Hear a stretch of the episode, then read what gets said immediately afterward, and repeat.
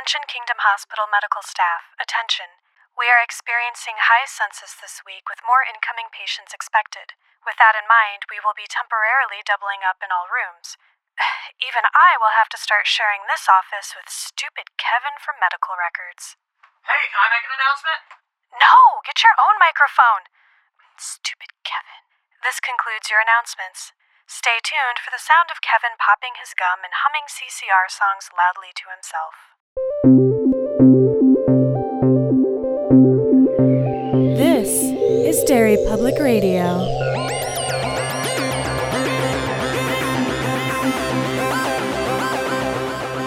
Welcome back to Derry Public Radio, a bi weekly Stephen King Book Club podcast. I'm one of your hosts, Joshua Kahn, alongside CM Alexander. Hello, everyone.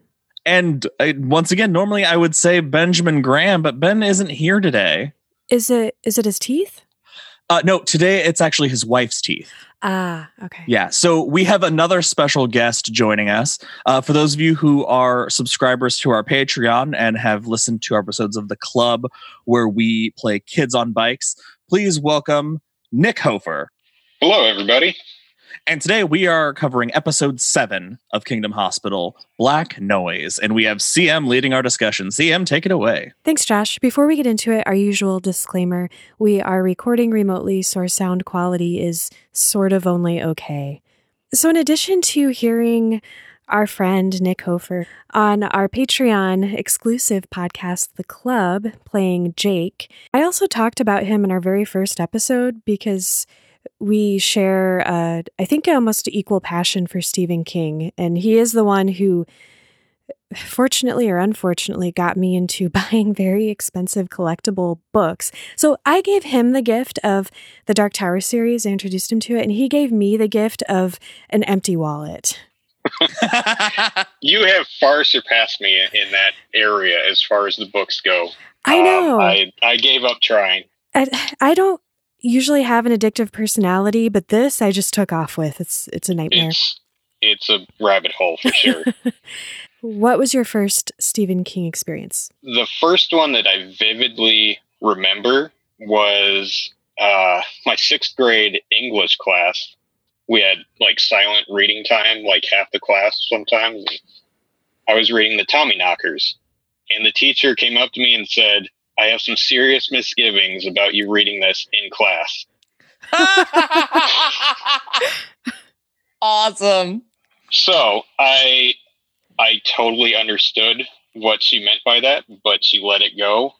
So I thanked her for that. But a sixth grade kid probably shouldn't be bringing that to school and reading it because it's not necessarily appropriate. I just, I love the idea of sixth grade Hof going off on the class about the irresponsible uses of nuclear energy. Jeez. What is your favorite Stephen King moment? My favorite moment, as far as um, a moment in a book that always resonated with me because it grossed me out, was in Pet Sematary when he digs up his kid and has him rolled up and putting him in the car. And he thinks, do I have him in there right? Like his knees are bending backwards in his Oh. mind, and he's got to take him out and check him over, make sure he's okay. I think about that all the time. All the time. Oh, God. All the time. what circumstances in your life cause you to think about that all the, I like I get it standing out to you and maybe reminiscing on it occasionally, but what's happening every day, Hof? hey, things things just stick. I don't know. I don't know how to explain it because it doesn't make any sense. Anytime he has a passenger, he has to look at are their knees the right way? All right. Is my wife okay? Every time my wife's getting in the car, I'm like, "Hold on, I got to make sure you're getting in the right way." It's a whole process. We can't get in the car and just go anywhere. We got to make a whole thing of it. Okay. Last episode, a seismologist falls off the wagon, Elmer loses his head, Stegman almost loses his nose, and Draper and Hook lose their inhibitions.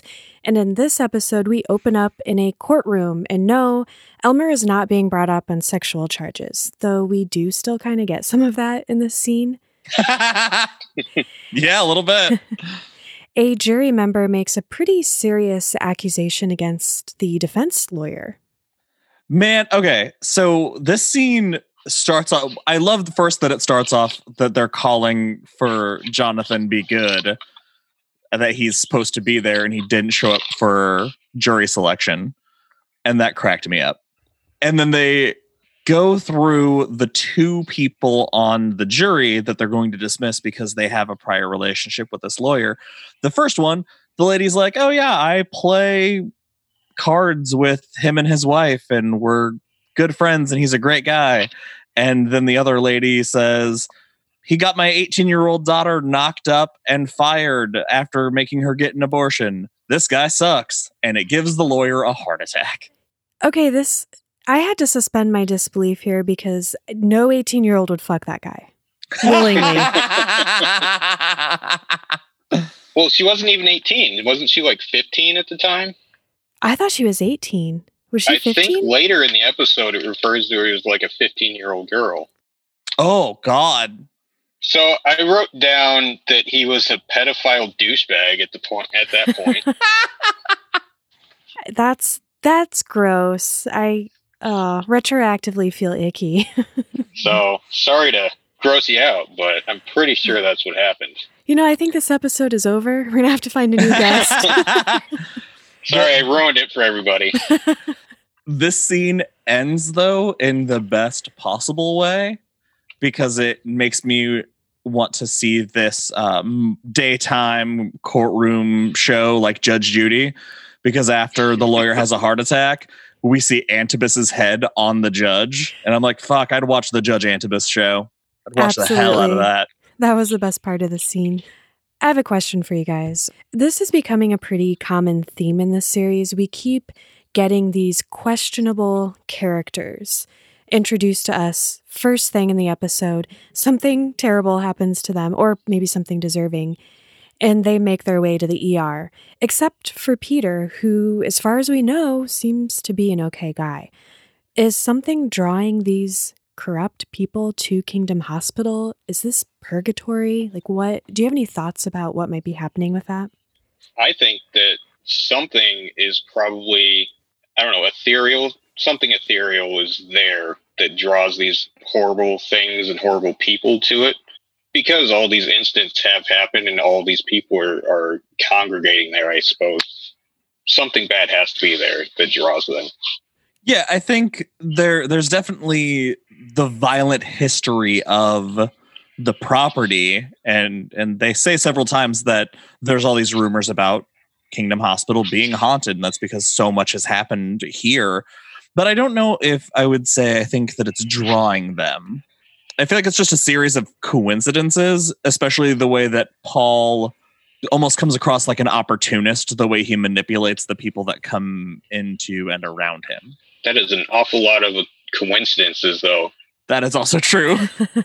I don't know. I, I think I might kind of agree with Hope. I think something is drawing an energy that it's seeking towards it. But I don't know who would be doing that. Maybe we'll find out in the next, what, five episodes? So we cut briefly to Hook and Draper.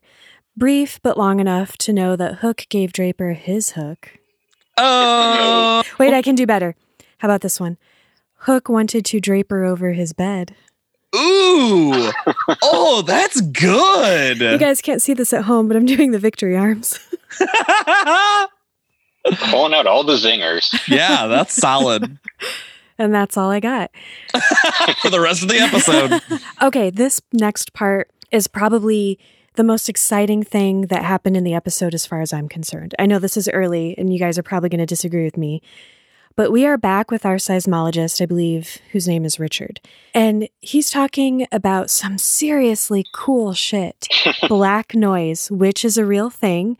It's no noise on any frequency, but there's like a, occasional sudden rises, and some people also refer to this as silence. But he refers to it as sound frozen in space and time and later released, which is badass. That's fucking scary, is what it is. This scene really made me think of infrasound. Are you guys familiar with that? It's the fear frequency. No.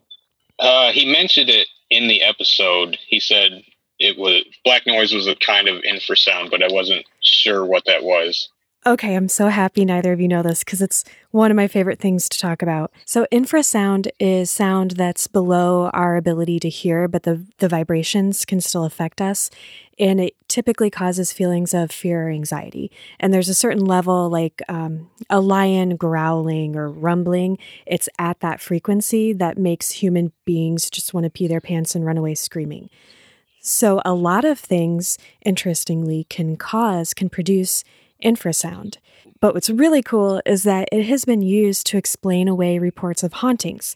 Are either of you familiar with Vic Tandy? No. No. Okay, if I remember this right, he was, I think he was the first to connect infrasound to hauntings. He's a British engineer and he was working in his lab one day and he got this, this like really bad feeling and the hair on the back of his neck stood up and he felt really scared and out of the corner of his eye he saw like this shadowy gray figure and then it was gone. And other like students and workers in the lab had reported similar feelings of foreboding and discomfort and seeing things out of the corners of their eyes. But instead of running away screaming because dude's a scientist he's like there's a perfectly reasonable explanation for this, and I'm going to find it. So he did some tests, and he eventually figured out that the lab's extractor fan was running at about 18.9 hertz, which is very, very close to the level of infrasound. So he turns this thing off, and suddenly the place is no longer haunted. Oh, God. So, okay. That reminds me of something very interesting. Uh, I, I've talked about this a few times. Uh, I can't remember how much we've talked about it on the show that I used to be a ghost hunter, that I had a, a show that was going to be on the Travel Channel, that I was going to host this ghost hunting show. And we did a an investigation at a house, like with the crew when we were kind of doing trial runs. And this guy was hundred percent sure his house was haunted. He was a professional boxer, and dude was tough as hell, but he was scared to be in his house.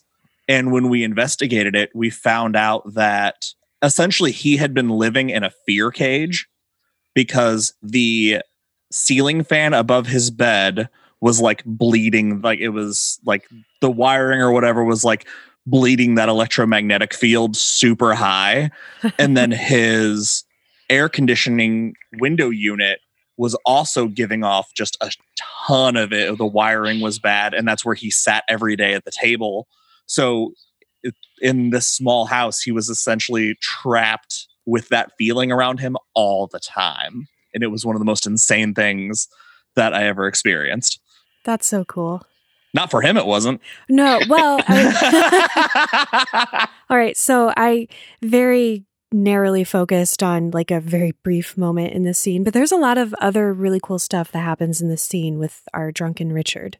we find out that the nursing staff and the doctors love baseball So the baseball team is the Robins, the New England Robins, and they're heading to the World Series for the first time since 1987.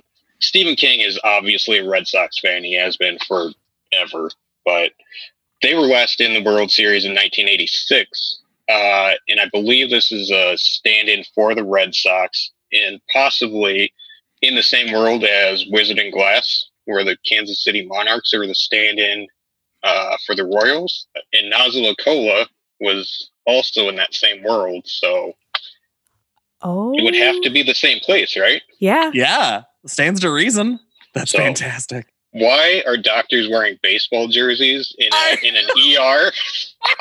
Oh God. Okay. So one of the things the show has done, and we know it does this anytime, and it actually happens later in this episode.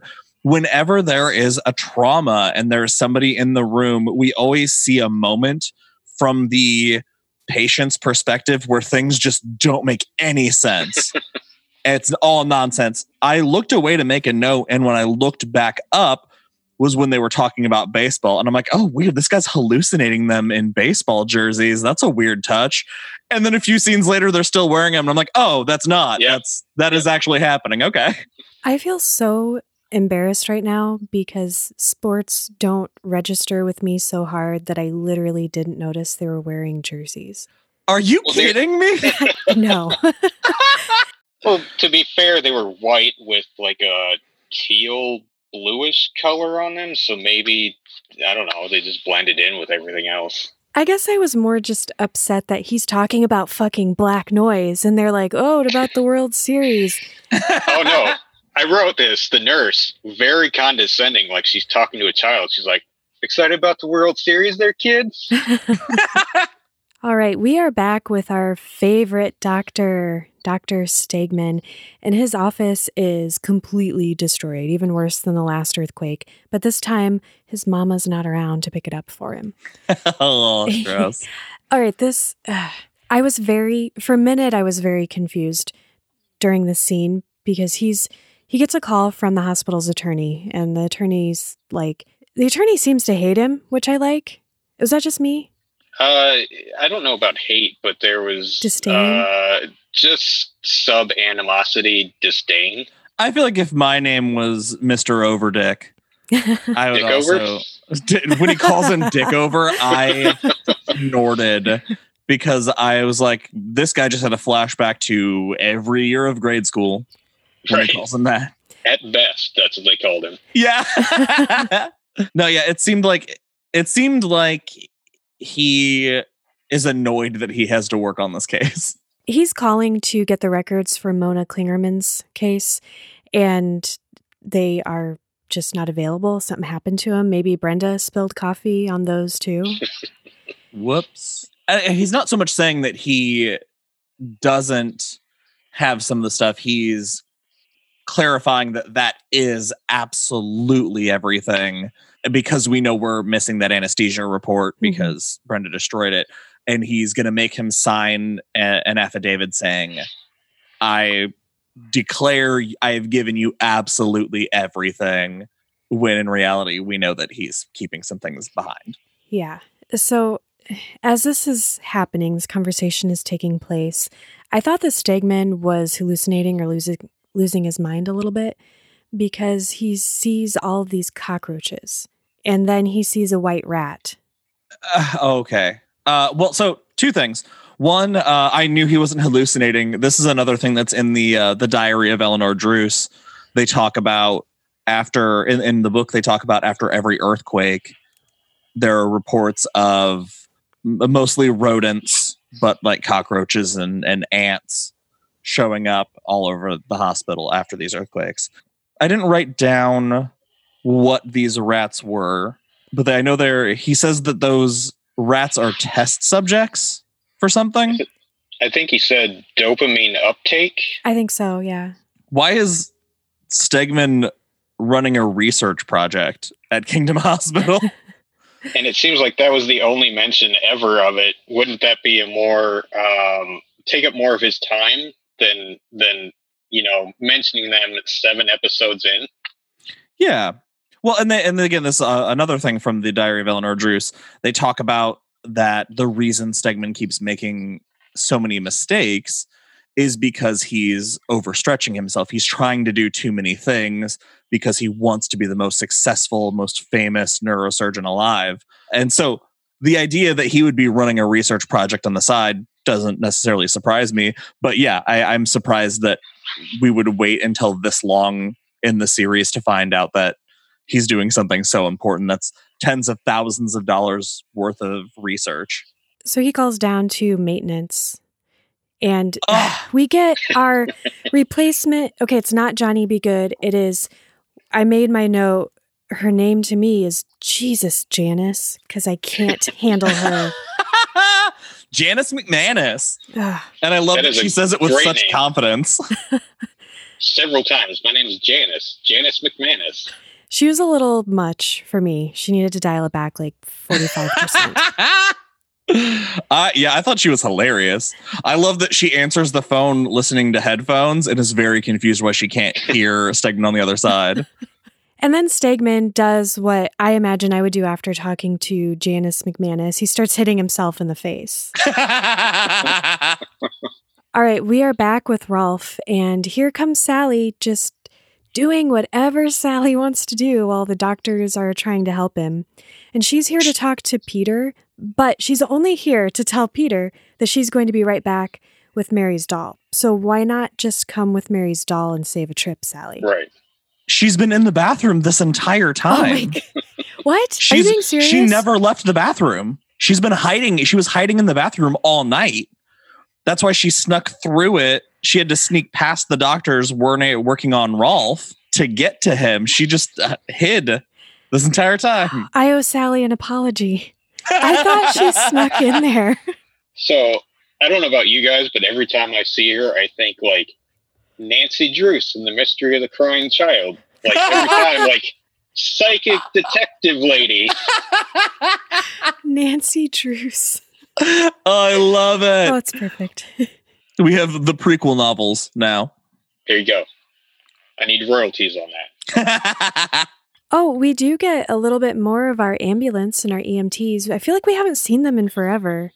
Our resident eye doctor medic. Yes, and he does bring eyes into it again. I yeah. love it every time. uh, did you notice uh, the the ambulance? The ambulance we've been seeing with these paramedics.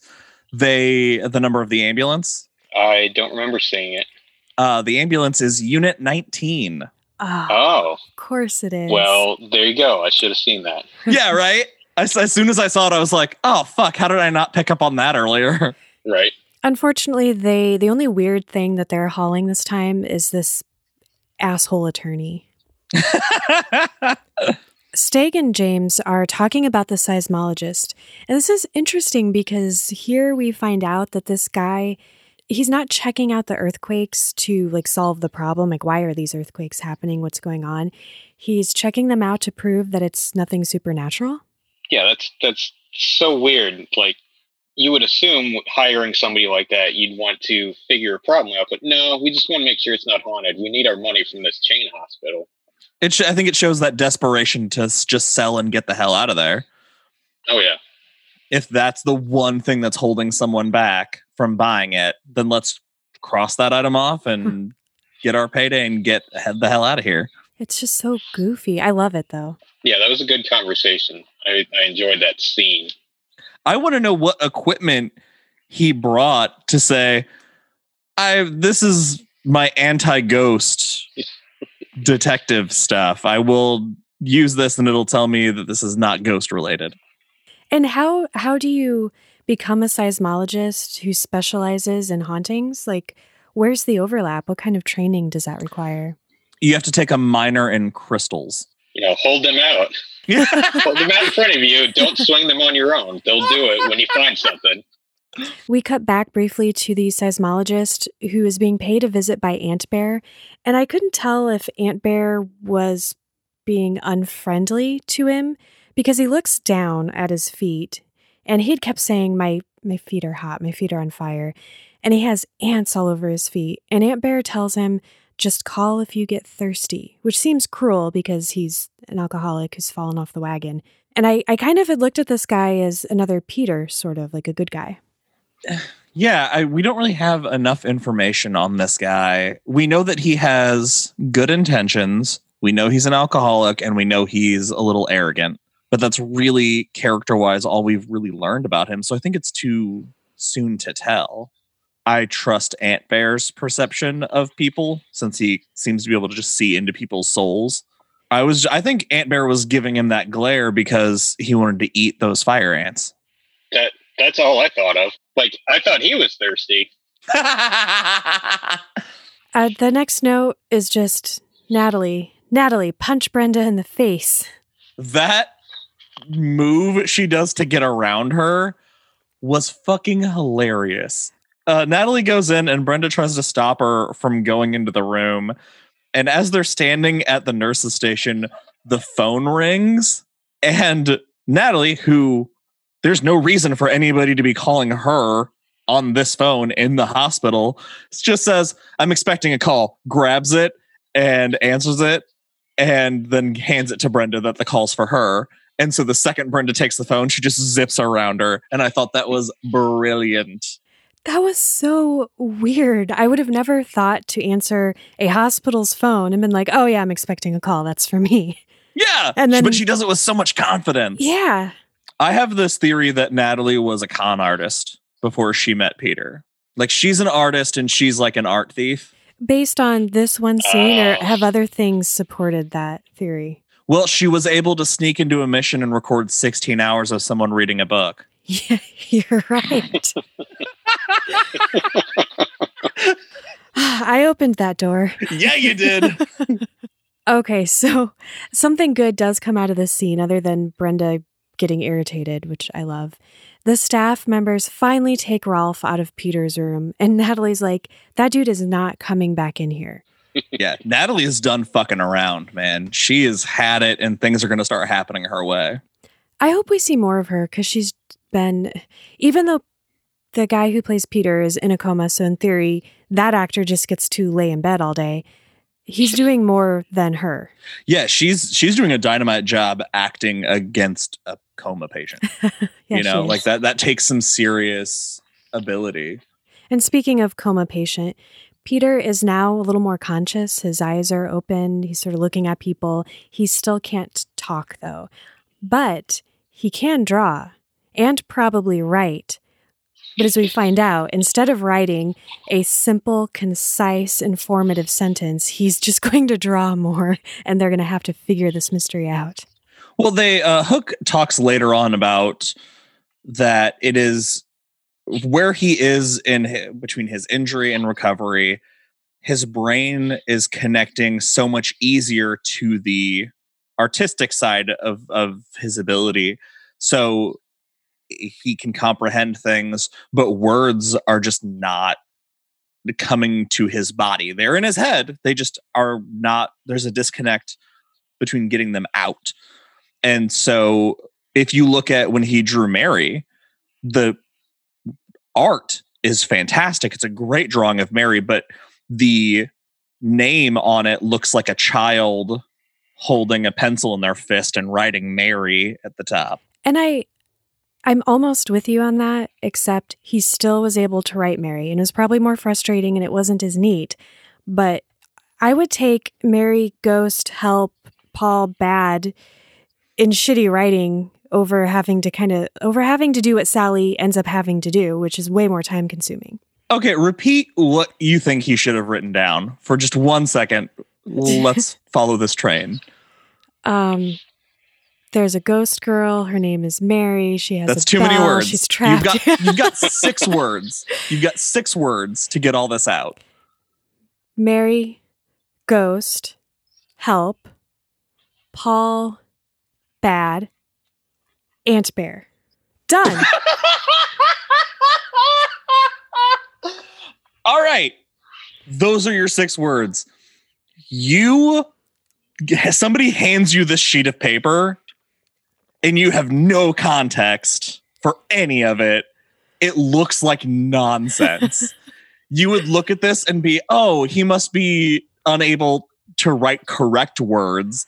He's just writing random gibberish and he thinks he's actually writing something." okay, well, why didn't he then draw all of that?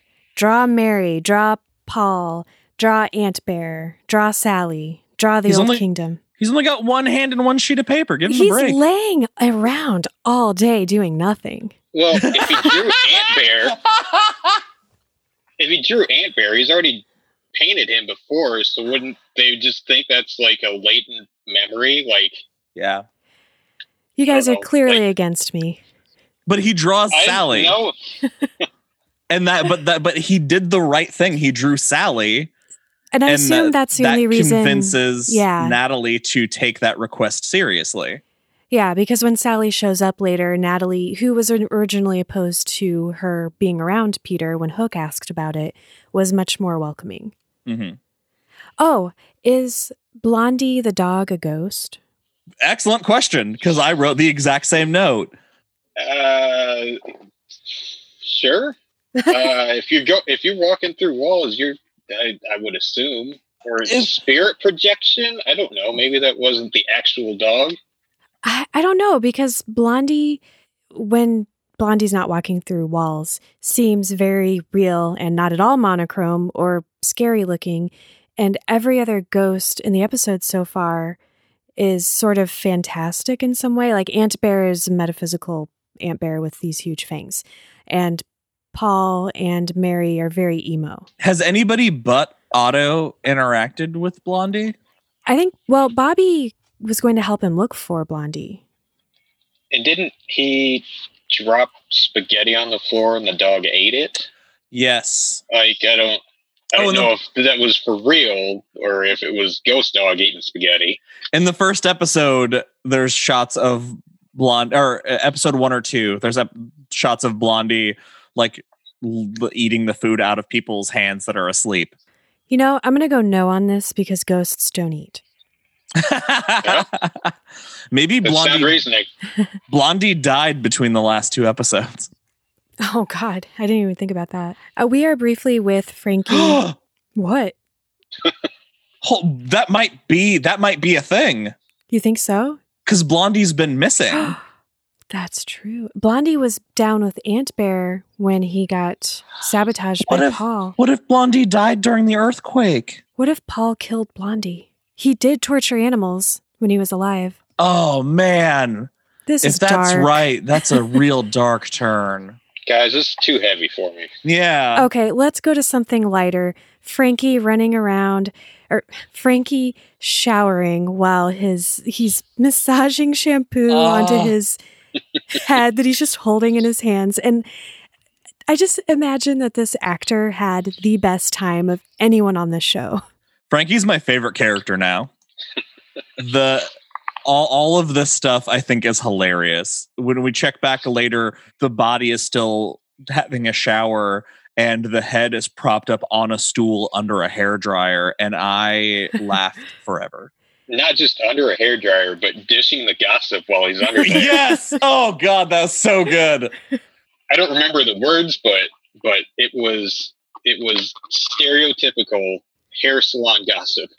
Yeah, Frank has really come to terms quickly with being dead and decapitated. Well, his dead life is better than his actual life. He's like Yeah, he oh, gets to that's take a hot shower, wash his hair. Probably hasn't been able to do that for a while. True. This guy is awesome. He seems kind of different, his ghost form, than the character we met before he died. Yeah. It's like he's grown somehow. Well, when we see him, he's he's hearing voices, and we know that part of that is the influence of just I don't know if it's proximity of the hospital. He's he's experiencing black noise, but it seems like in death he's just completely relieved of all the burdens of whatever was clogging up his mind. Also, I think being decapitated really gives you perspective. Yeah, he's finally got a good head on his shoulders. But um bump. That was terrible. All right. That was terrible. you don't have to repeat that. Elmer is, I think, getting called out pretty hard. Uh, he is. He and all the young doctors or interns are around a table with a body, and the head doctor is like, "Elmer, come over here. I'm going to draw on your throat. Do you like this?" And Elmer finally knows what it's like to be touched against his will. oh, Oh yeah, shit. good call on that. Oh, nicely done, CM. and just like those other instances, this doctor asks if he can do it. Elmer says no, and then he does it anyway. And then insists that Elmer probably likes it. Has no regard for Elmer's feelings. Yeah, fuck you, Elmer. Damn, that completely slipped by me. I would like one of you to really dive into this scene because I think it is, I think it's a deep moment and I really liked it. it's a really amazing scene. It's probably it it would be my favorite scene in this episode were it not for a scene we're going to come to soon. In this moment, the this doctor who we haven't met yet is gathered all of the interns and is giving them this speech about about intimacy is is a big part of it that the fear of connecting with people, the fear of death all comes from this fear of intimacy. And death should be treated so respectfully because the intimacy of, of people, when you have sex, you are being intimate with one person. But the moment of death makes you intimate with all who've gone before us. And the the dead deserve to be honored and not desecrated. And it is their job as people who are entrusted with taking care of the dead to take that responsibility seriously because this person was somebody to someone. and they can never lose sight of that. And the entire time this is happening, Elmer and Gupta are exchanging glances of, oh shit, our number's up. And Nurse Carrie is trying not to vomit. Yeah, I thought that was probably the best scene in the whole episode. It, it was just a really somber, impactful speech that I don't feel you get a lot of that in this show because it's so goofy most of the time. Yeah. But this one actually had something important and just important to say about death. And it was something that we sorely needed based on the last episode alone. Devin walked in during this scene, and I found myself trying to explain why the head doctor was being so like passionate and dramatic in that moment. And rather than like pausing and trying to walk him through everything that had happened up to this point, I'm like, oh, that guy cut off a corpse's head last episode. and and Devin's like, was he trying to be funny? And I had to stop and think a moment. And finally what ended up coming out of my mouth was he was actually trying to be sexy. it was it was such a weird thing. Like how how does anybody think that is a way that will get you in with with somebody? Like oh my god he's dead and i cared about him. That's not how that works. Oh i just thought he was trying to send the signal that he gives great head. Uh, oh, oh man. Zing. Oh and you say i make everything sexual. Okay uh this i'm wondering josh if this is your favorite scene they're about to operate on the lawyer oh my god this scene is bananas it's so hard to talk about these scenes because the perspective doesn't make any sense. No, this so this is really great. There Dr. Hook is paged to the operating room and they're all like it's an attorney and everybody, you know, there's like this gravity in this moment and it turns into a almost like a reality show Hook's like, turn on camera three, five, and six and get the notary. And uh, we're not going to operate on you unless you promise not to sue. And you got to sign here. And there's like a court reporter. And Hook's staring right into the camera, giving his his resume.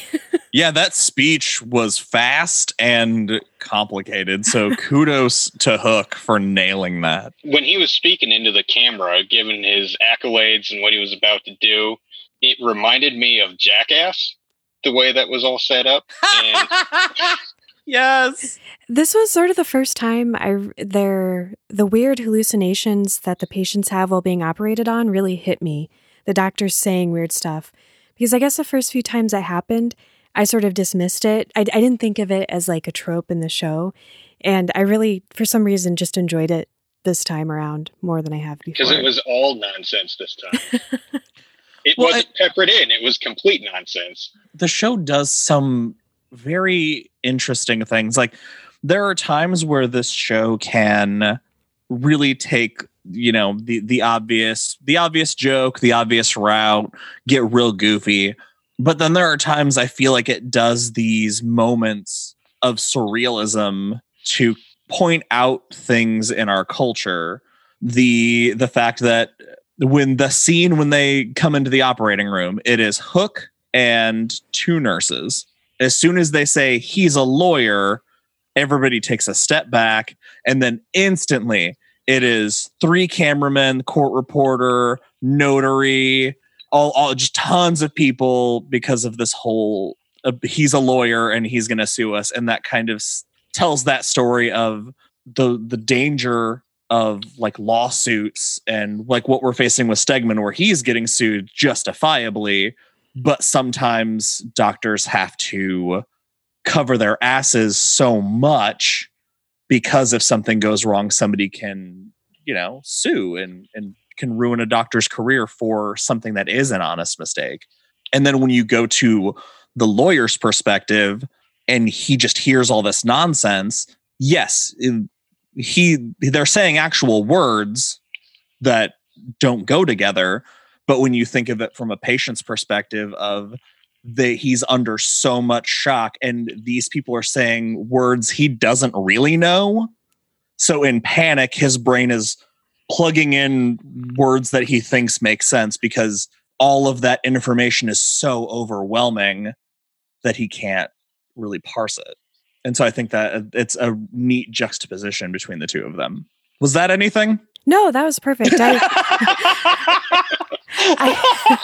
I, man, I really had a Ben moment. I just got really into what I was going, and then at the end had to be like, I, I don't know if that was just me. See, I like to think that if I'm ever not on the episode, that someone will have a CM moment and they'll just be like, boners, boners, boners. well, while we are while we are with this attorney, let's just go ahead and talk about the scene between Hook and the attorney's wife because it it mirrors his first scene with Natalie where he knows that he has to deliver bad news and he's it's clear he's done this before. It's clear he's taking it seriously and he's going to do just these little, very thoughtful, touching things to help ease her into this moment. And i am interested in what you guys think about this because it didn't feel sincere to me in this scene. He's sitting talking to her and telling her that they they can't do any more bypass surgeries. He's got to have a replacement and they don't have enough time to find a good match. Like he's going to need a new heart before they can find him one. And she's starting to become upset. And I felt like he just sort of whipped out these Kleenex, like, oh, here you go, lady. Well, maybe that's because of his feelings towards the patient. And that bleeds over to the interaction with the, the spouse. I think at this point, the, the news probably was carrying the fact that he had had this affair with an underage girl, impregnated her, terminated her without cause, really. So he probably doesn't give a shit. I guess that, that tracks because he also said they should let Rolf die. Right. Because we find out soon after this, when they leave the room, it's right after this that he calls his partner, he calls somebody at the law firm and says, Hey, I need you to get a hold of that guy that we defended who works in black market organs because I need a heart. And his partner is like, Hey, how about slip into a coma, play sleep and go fuck yourself until this all blows over. Because he's got a pamphlet that has been hitting the streets about like justice for this person, and everybody, this whole law firm is under attack and going to be under investigation, and just hangs up on him, just gets rid of him entirely. So there is a chance, even though we didn't see it, that if it's that public and it's been on the news and everything, that the doctors may have heard about it by now. That makes sense, including his wife. Ooh, is, God, I can't imagine that was great. Yeah. Second, uh, no, you know what? I take that back. I would have loved to see the scene where she found out. Do you think she would have just like unplugged him? I think that's justifiable. It would have made me happy. I, have, I have a feeling that character is going to be uh, meeting a satisfactory end before the series is over. I, I feel it. I hope so. And no oh. offense against the actor, because I have commented that nobody would fuck him, but he's he's doing a great job being just slimy and despicable. He's doing yeah. a really awesome job. Can we switch to a moment to talk about Sally and Bobby? Because we find out in this episode that Bobby is a virgin. I feel like we knew that information, like in our heart of hearts. Yeah, but it's one thing to suspect that. I mean, his mommy's his best friend, which is fine, but I felt really bad for him in the scene. uh, I also feel bad that he not only has he never had sex, but he apparently doesn't know enough about it to know when he sees someone who was just having it. Yes. I'm sure she was in there with somebody doing something, but I don't know what. Bobby cockblocks Mrs. Powell. so let's let's talk yep. about how he finds himself in his in this predicament in the hospital. So the plan is now that they have the name Mary to try to find any documentation on who this girl is, despite the fact it's super hard to search for somebody by a first name with no other information. Like I said, Peter should have included a last name or he didn't ask. I don't know. Does Mary know her last name? I don't.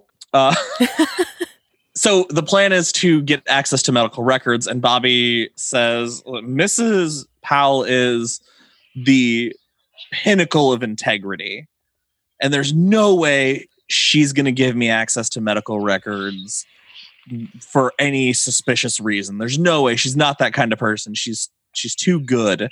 And Sally's like, "Try anyway. I have other things to do," and then leaves. And Bobby goes to the medical records office and he it's locked and all the lights are off. And you can hear things. You you can hear someone getting down.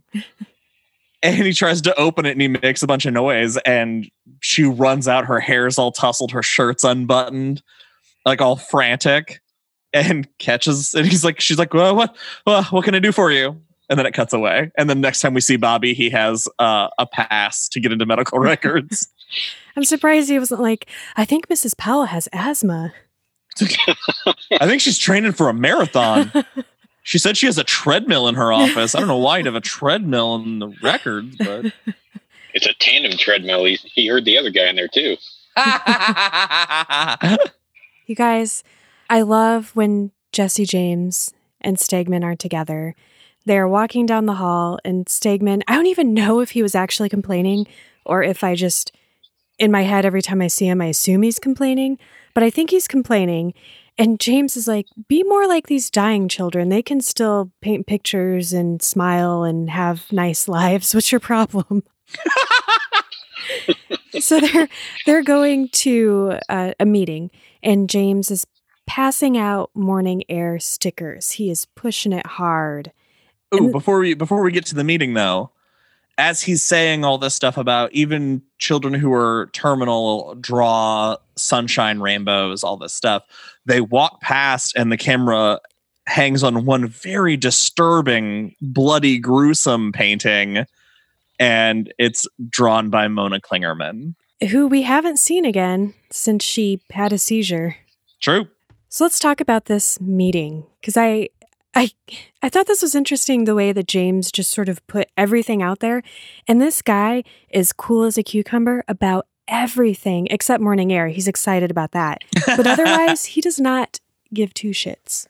I thought I think that was a really cool, direct way to handle it, especially now Stegman is one of the keepers. So he's he's one of them. He's not going anywhere. So it's time to get down to brass tacks, don't beat around the bush and say, "Hey, everyone has a hard time working with you. How do we make this better?" But unfortunately, while he's doing this, Stegman is hallucinating. I'm telling you, he is he's slowly going insane. That is my theory.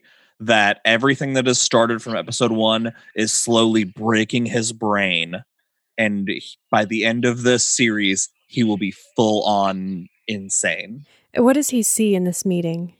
He sees two Jesse James, but not only does he see two of Jesse James sitting next to each other interacting, but it's like if he split them in two because they're shorter and smaller. Same yeah, mass. Yeah, I thought that was a great touch. And I love that when it cuts to him, the two Jameses are interacting with each other and just having a great time.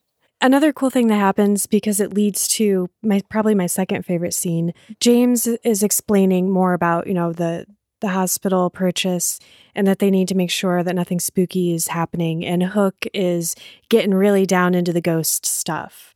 And James or and Stegman's like you are ridiculous. I as much as you like James and Stegman scenes, I really like the moments when we get Hook and Steg together because they are so diametrically opposed. Well, let's talk about the next scene with them together. This is my favorite scene. They are walking down the hall having this discussion of the the supernatural things that are happening and Stegman is just ribbing him of like, "Oh, you you saw this ghost ambulance, you've seen this ghost girl. Hey, how about next time you actually reach out and touch it because you know what is is that wall? Is that wall over here real? Let me see. Oh, yep, I can touch it. The wall's real. So before you go calling things supernatural, why don't you do a little investigating? All right. Not everything is spooky and mysterious and ghostly. Cue Blondie turning the corner with Frank's head in her mouth. running towards them and just the look on both of their faces as they watch Blondie bring them a human head was amazing. my my notes here got a little weird because I think I was excited because I wrote perfect. Blondie hates Stegman. Hook knows it's Elmer, probably because the head's wearing his glasses. And at first, when I reread this, I was like, why did I think that he mistook Frankie for Elmer? And then I realized that I meant that he knows that Elmer chopped off his head. yeah, I know that Blondie flashes the red eyes Yeah. at Stegman that we saw, which kind of contradicts my theory last episode that it was some sort of other hallucination. That means Blondie got red eyes. But okay, I need help. Blondie Blondie went to Old Kingdom, took Frankie's head from his body while he was showering, the head was getting its hair dried, and took it into New Kingdom and drops it at the feet of these doctors. Presumably, Frankie's actual head, not his ghost head, is in Elmer's locker unless he did something with it. So did she just bring them the ghost head? No, because he picks it up and touches it. But she didn't get that head. She grabbed the ghost head. But see, God, that's but the show. some things some things just don't make sense it's so it's hard to keep track of what happening because we see elmer put his head in the locker which is in the kingdom their lockers aren't in the old kingdom however the headless body gets the head from a locker in the ghost kingdom. And yeah it's that transition of like where that line where that blur is is really hard to keep track of. I think it's best to not look into details too far in this show because if you do, you'll just pick the whole thing apart and not enjoy it. sure. Uh, yeah absolutely. Yeah, I guess so. so anyway, that that scene is really awesome, but unfortunately, as much as we enjoyed it, Frankie did not enjoy that prank and he is pissed and he starts banging on the ground when he realizes that his head is gone and he's causing earthquakes, which we then cut to Richard, the seismologist, who wakes up and Sally happens to be in there talking to Natalie because she brought Peter Mary's doll and she's filling Natalie in. And Richard is like, Hey, lady, black noise, get me my bag. I got to figure this out. And I'm like, Ooh, these two together, that's going to be cool. i look the look on sally's face was like this is my shit all right let's do Is she- this Can she tell that they're ghost quakes and not regular earthquakes? ghost quakes I, you know, I feel like Sally, if anybody would be able to, Sally would be able to. But she hasn't really talked about the earthquakes at all, I don't think. It seems like she doesn't really care. It's all about Mary and that's it. Yeah. I do appreciate though when they moved the seismologist into Peter's room. Natalie was like, "Nah, fuck this shit. I, I I'm not letting another person be in here." And they were like, uh, "He's a scientist and a doctor. He'll he'll be fine. He'll be less insane." Oh, and he's also an alcoholic, so that might be rough. yeah, So we end this episode with Aunt Bear growling menacingly. And maybe it's because the last episode was so bombastic and action packed, but I feel like this episode was in a way more of like a, a commercial break or a clip show or something because there there wasn't a lot of content that seemed like it really moved the story forward the way we've gotten previously. It seems more like this one was setting up stuff for later episodes, which I wouldn't care about, but we're on seven of 13. And I'm like, how are they going to wrap this all up? I don't know. What did you guys think of this one? uh, yeah. I, I feel like you're right. I feel like this was an episode that was the last like two episodes have gotten some good plot points moving forward. This is taking a look at the the board and resetting some pieces. Yeah. Uh, because I know one thing we skipped over: Rolf is still alive. He didn't burn to death. oh, I can't believe I skipped that because I thought that his makeup was awesome. He looks badass, and Rolf is now roommates with the lawyer. And so I love that. It, not only is Aunt Bear sitting there growling at the lawyer, but he's in the same room as Rolf. And so he's got two people that suck. Yeah. ready to growl at him.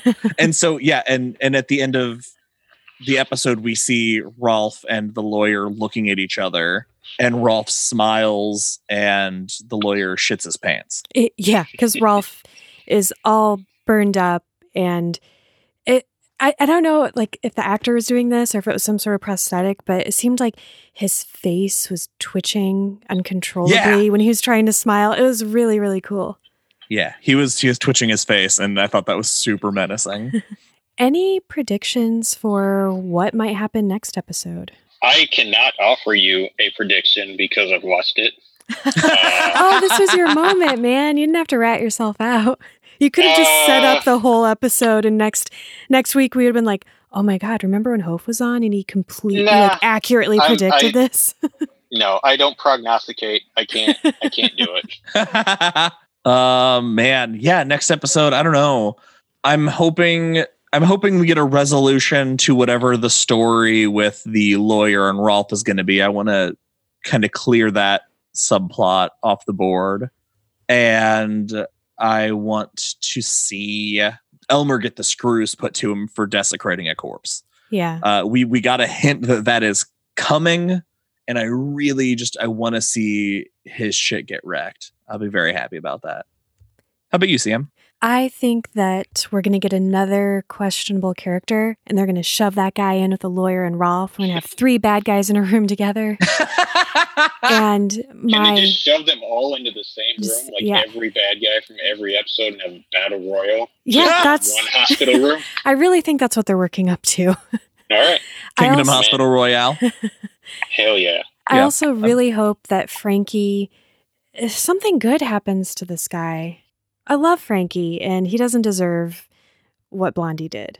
Agreed. Well, that's it for this episode of Derry Public Radio. As always, thank you for listening. Join us for our next episode where we will be covering episode eight, Heartless. For CM Alexander and Nick Hofer, I'm Joshua Kahn reminding you the law of the living is to take, the law of the dead is to give, and that demands respect.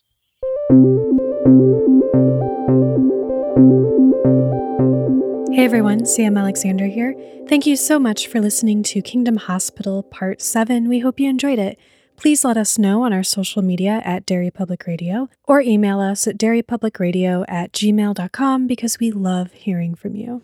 Once again, thank you to our special guest, Nick Hofer. If you'd like to hear more from Nick, check out our Patreon episode of Kids on Bikes, Chapter 1. Stay safe, everyone. That's all for now, listeners. Goodbye.